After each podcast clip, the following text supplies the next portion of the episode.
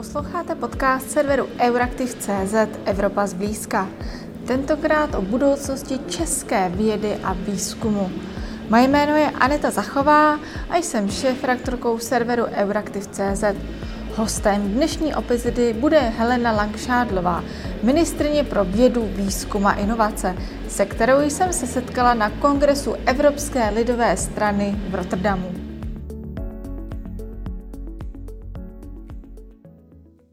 Jste zodpovědná nebo máte na starosti vědu a výzkum ve vládě Petra Fialy. Mě by zajímalo, jak podle vás by se měl, kam by se měla ta česká věda a výzkum teď v následujících letech ubírat? Jestli vidíte třeba nějaké jakoby prioritní oblasti, čím je Česko dobré, třeba i na tom, řekneme, evropském poli a kde jsme silní a na co, by, na co bychom se měli zaměřit? Tak my musíme reagovat na tu měnící se situaci, protože je naprosto zřejmé, že ty poslední měsíce ukázaly, že musíme velmi rychle uh, řešit otázku energetiky a tam si myslím, že vědci uh, udělali mnoho práce a mnoho z toho lze využít při transformaci. Takže je mnoho pracovišť, které pomáhají v těch oblastech, které musíme řešit, ať už se to týká úspory energie, kumulace energie, obnovitelných zdrojů, anebo třeba vývoje vodíkových prvků. Mm-hmm. Vlastně Česká republika v současné době dostává financování od Evropské unie na vědu a výzkum. Jak se nám daří využívat ty peníze i právě na ty priority, které jste teďka zmínila? No tak Česká republika dostává peníze z Evropské unie, ale já to nerada používám, protože to jsou vlastně naše eh, peníze. Eh, my jsme součástí Evropské unie, to nejsou nějaké peníze, které by přicházely někde eh, ze zhora z neznáma. A myslím si, že je důležité, že se podporují pracoviště, která jsou excelentní, protože my se budeme muset více zaměřit jako na dvě oblasti. Na ty oblasti, kde jsme excelentní, kde jsme opravdu dobří, podporu excelence a pak vlastně to, co potřebujeme řešit. To vedle té energetiky může být třeba, můžou být otázky z oblasti obrany, kybernetické bezpečnosti a to, co vyplývá vlastně z toho proměňující se světa. Mm-hmm. Uh... Vím, že Česká republika měla v těch uplynulých letech trošku problém se zapojováním do takových těch velkých evropských eh, programů, takzvaných komunitárních. Mm-hmm. Je to pořád ten problém, nebo daří se to nějakým způsobem odbourávat? Máte naprostou pravdu. Já jsem se tím zabývala ještě i jako členka eh, výboru pro evropské záležitosti. Česká republika je velmi slabá v čerpání komunitárních zdrojů ve všech oblastech a věda není výjimkou. Eh, v případě vědy jsou to především projekty, které jdou přes Horizon. Předtím to bylo Horizon 2020 eh, a teď Horizon Europe. A já si myslím, že je velmi důležité motivovat pracoviště, aby se více zapojili do čerpání komunitárních zdrojů. I s nimi o tom mluvím, s jednotlivými pracovišti vědeckými a chceme dát vlastně i zapojování eh, do třeba ERC grantu vlastně jako, jako prvek hodnocení, protože institucionální podpora se eh, odvíjí od hodnocení, které je pod tím mým, v tom mém týmu a vlastně skrze DKRVO se posílají peníze těm, těm vědeckým pracovištím a já bych chtěla právě, aby participace v těch komunitárních zdrojích bylo jedno z kritérií pro, pro to hodnocení těch pracovišť, protože opravdu ta dobrá pracoviště jsou úspěšná i v tom zapojování se do těch mezinárodních týmů. A je to velmi důležité i proto, že teď v tom finančním období jsou ještě poměrně velké zdroje, eh, ať už eh, v OPEJAKu, tak eh, třeba na ten aplikovaný průmyslový výzkum v OPETAKu a v dalších, v dalších operačních programech, ale do budoucna samozřejmě tyto zdroje budou velmi omezené a my se musíme naučit podstatně více využívat těch komunitárních zdrojů. Mm. Vlastně řada těchto programů má třeba takovou podmínku, že vlastně ty vědci musí spolupracovat napříč hranicemi. Eh, jak se to těm českým výzkumníkům daří? Nebo vidíte zájem o to, aby oni Někde... navazovali ty kontakty vlastně Já si po té myslím, Evropě? že obecně platí, že, eh, že to prostředí vědy je mezinárodní a k těm pracovištím, tě, zejména k těm dobrým pracovištím, když tam člověk přijde, tak potká spoustu věců, nejenom z Evropy, ale z dalších zemí. A, takže některým, některým se to daří velice dobře, ale ta vyšší mobilita, jak již našich vědců eh, do zahraničí, tak, tak těch zahraničních vědců na česká pracoviště musí být posílena. Mm-hmm. Ještě se ptám, co vidíte, já jsem zmínila teď jeden třeba ten problém, který znám já, protože se věnuju uh, těm evropským fondům, uh, ale jaké...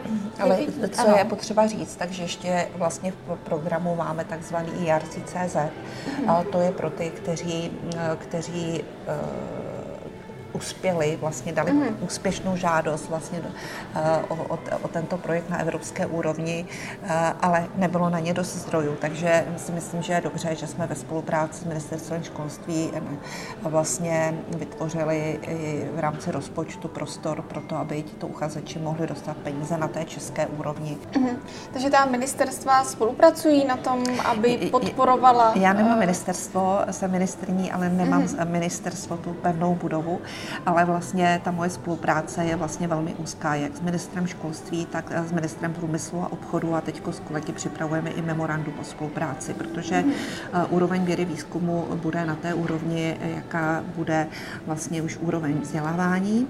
Eh, musíme velmi eh, se zamyslet na tom, jak vytvářet lepší podmínky, aby třeba i větší podíl žen jsme měli v oblasti výzkumu, protože z vysokých škol eh, vychází více jak polovina žen a najednou, když se podíváte na zastoupení žen ve výzkumu, tak je, tak je kolem 30%, což je poměrně málo, to je o nevyužívání potenciálu. A proto ale to memorandum musí být vlastně o tom, jak eh, se vytváří podmínky už na základních středních školách, jak se v žácích a studentech zbuzuje zájem vlastně o vědění, ale samozřejmě Samozřejmě velmi důležitým faktorem potom je i aplikovaný výzkum, velmi důležitým faktorem jsou transfery. To je, myslím, velmi eh, klíčový moment, který řeší ne, nejenom my v České republice, ale i mnoha zemích, ať už je to Británie nebo, nebo Německo a další země, Izrael.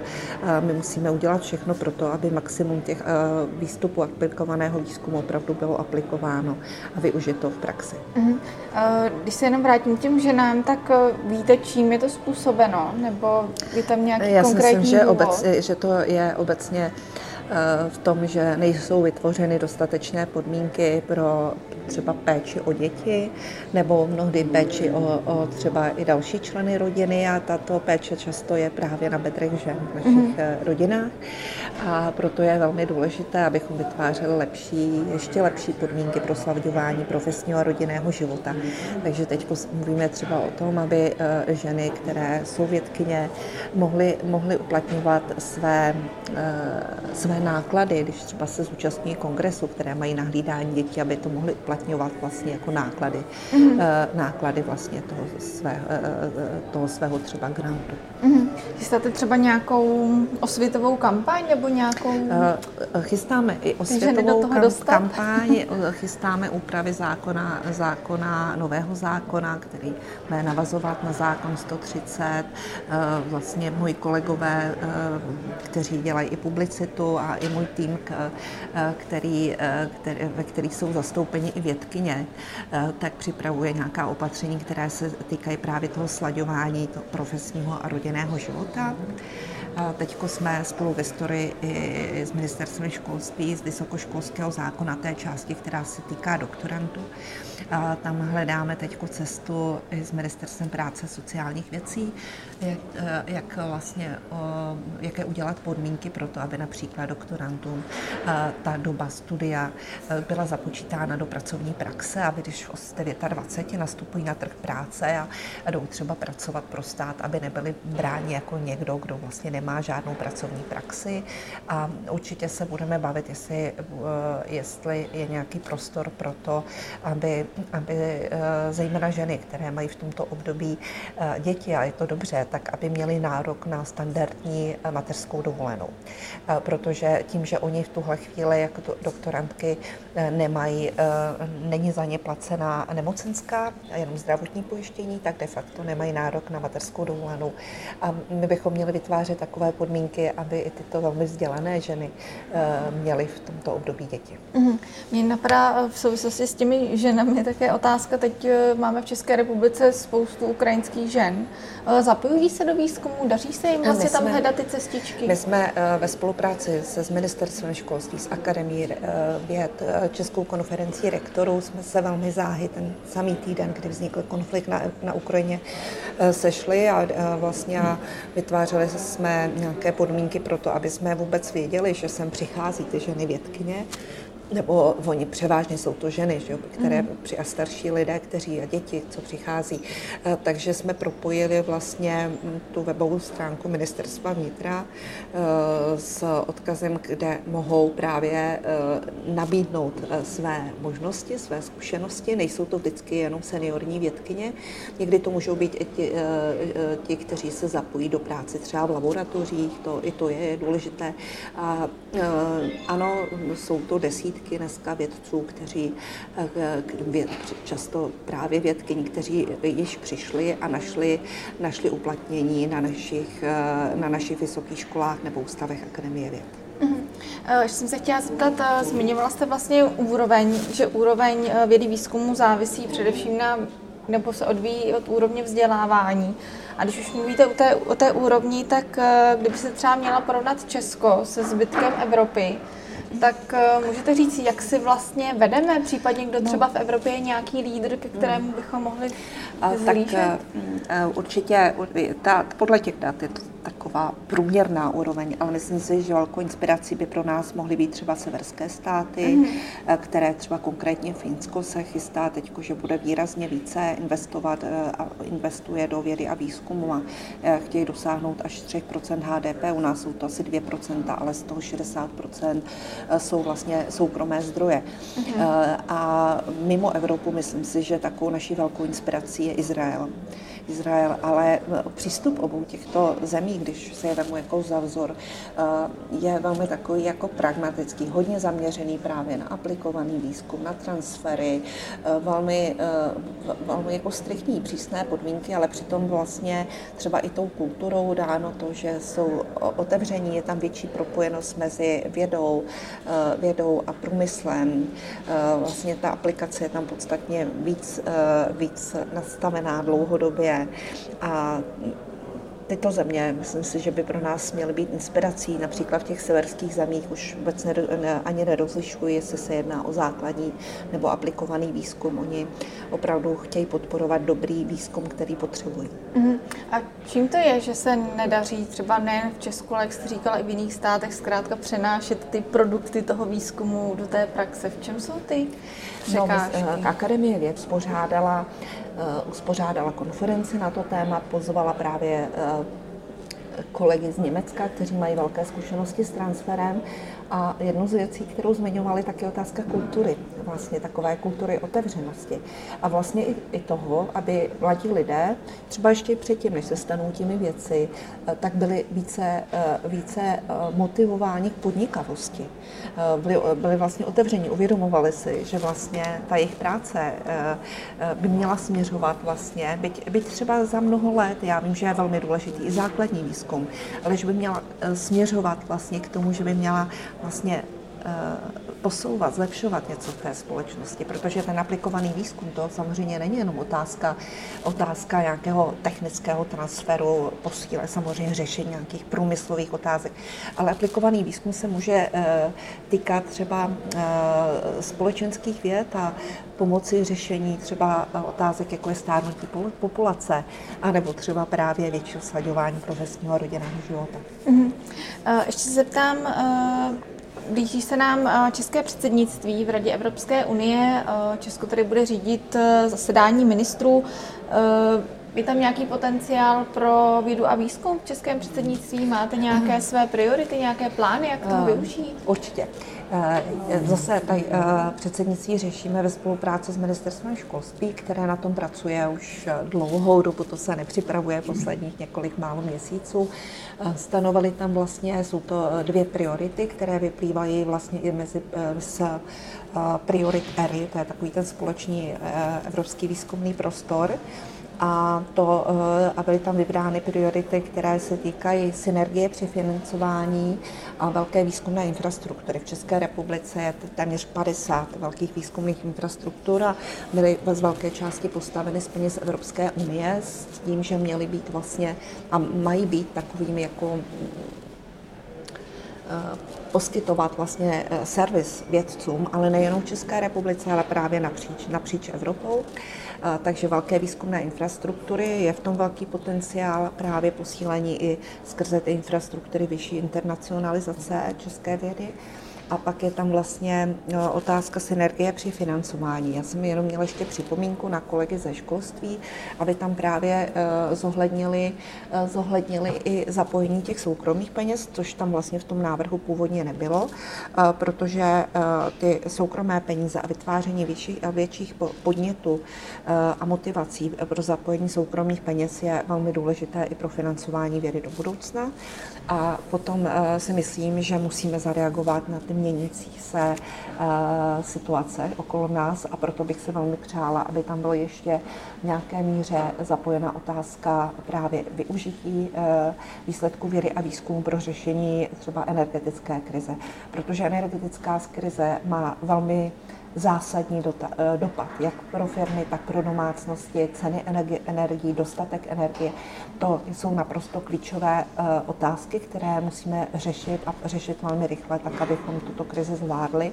A myslím si, že je tam velký potenciál využít právě eh, výsledku našich vědců. Mhm. Je pravda, že třeba během covidu se ukázalo, že věda výzkum umí být velice flexibilní a napnout vlastně to úsilí na jeden cíl, takže teď se bude podobně napínat to úsilí směrem k té energetice?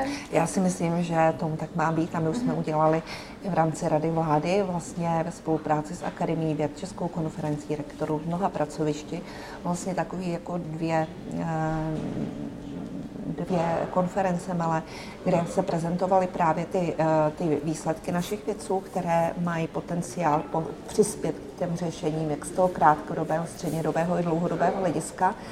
A myslím si, že je v tom velký potenciál a byla by velká chyba, abychom, abychom toho nevyužili, abychom toho nevyužili, ale věřím, že se to podaří ještě přidat jako jednu z priorit e, našeho předsednictví, nebo minimálně e, v rámci e, diskuze. O tom vést nějaký, o tom vést nějak, o tom vést nějaký dialog i s partnery v rámci Evropy, protože tato řešení a mnoha, mnoha řešení právě, co se, která se týkají obnovitelných zdrojů, zdrojů využívání vodíku, baterií a tak dále. To jsou věci, které samozřejmě nemůže ani řešit jedna země. To jsou naše společné programy, problémy a je to náš společný evropský zájem, aby to bylo vyřešeno a právě i proto mnoha, mnoha tato řešení jsou financována i na úrovni Evropské unie a, a, a naši věci se na tom podílí. Mm, tím se vlastně vracíme i k těm komunitárním programům, protože opět, když byl covid, že, tak mm. se, ten, se ty penězovody před, přesunuli jakoby na zdravotnictví a, pod, a tak podobně. A vidíte už teď, že by Evropská unie se Určitě. snažila Evropská ty peníze unie, tlačit já, do já energetiky? Si, ano, Evropská unie má projekty, které se týkají baterií, mm-hmm. obnovitelných zdrojů. A opravdu si myslím, že tomu, na to je potřeba klát teď důraz, že eh, jako řešení energetických otázek jsou naprostou prioritou, eh, protože eh, musíme zajistit to, aby bylo energie dostatek pro domácnosti i pro firmy, musíme zajistit to, aby i ty ceny byly udržitelné, aby nebyly příliš velkou zátěží. A to je všechno to, co musí, k čemu mohou a mají přispívat i naše věci, ale je to i otázka otázka širší. Já si myslím, že je velmi důležité, aby v oblasti například eh, obnovitelných zdrojů byly vyšší eh, kapacity výrobní na území Evropy, abychom nebyli totálně závislí na dovozu komponent z Číny. Ehm, teď vidíme, a to je ještě otázka teď před tou krizí, že, eh, že jsme se totálně závislí na produkci čipů vlastně z Ázie a je naprosto zřejmé, že musíme se víc zaměřit i na, na takovou jako strategickou autonomii. Myslím si, že na to zareagovala Evropská komise velmi, velmi dobře. Čip, Chip Act je jako dobrý počin jak, a myslím si, že i Česká republika má potenciál se do toho zapojit. Mm. Ještě se tam, vy jste zmiňovala ty výzkumné infrastruktury. Eh, můžete jenom zmínit, jakoby třeba v Česku, co ty výzkumné infrastruktury jsou, nějak, jako, nějaký jakoby konkrétní? Uh, tak úplně jasně. Třeba uh, v Ostravě IT for Innovation. Mm-hmm. To znamená velký počítač mm-hmm. s obrovským potenciálem. Nebo teďko už samozřejmě třeba Eli v Řežanech, lasery už nejsou tou velkou výzkumnou infrastrukturou, stalo se z toho takzvaný Eli Erik, ale přesto jsou to vlastně takováto pracoviště, která poskytují vlastně a měla by poskytovat servis jako ještě dalším věcům. Mm-hmm. A je potenciál v Česku, že by měly přibývat, že třeba budou růst, vyrůstat nová centra, nebo už máme dost? Ono, ono, některá, ono některá už vyrostla, akorát zatím nejsou úplně zapoje, zapojena mm-hmm. do mhm. toho systému. Mm-hmm. Samozřejmě, že u některých, eh, u některých eh, třeba univerzit vyrostla další, další centra, je potřeba, je, je potřeba tady to velmi balancovat, ale hlavně i hledět i na jako efektivitu a, a, a využívání těch kapacit.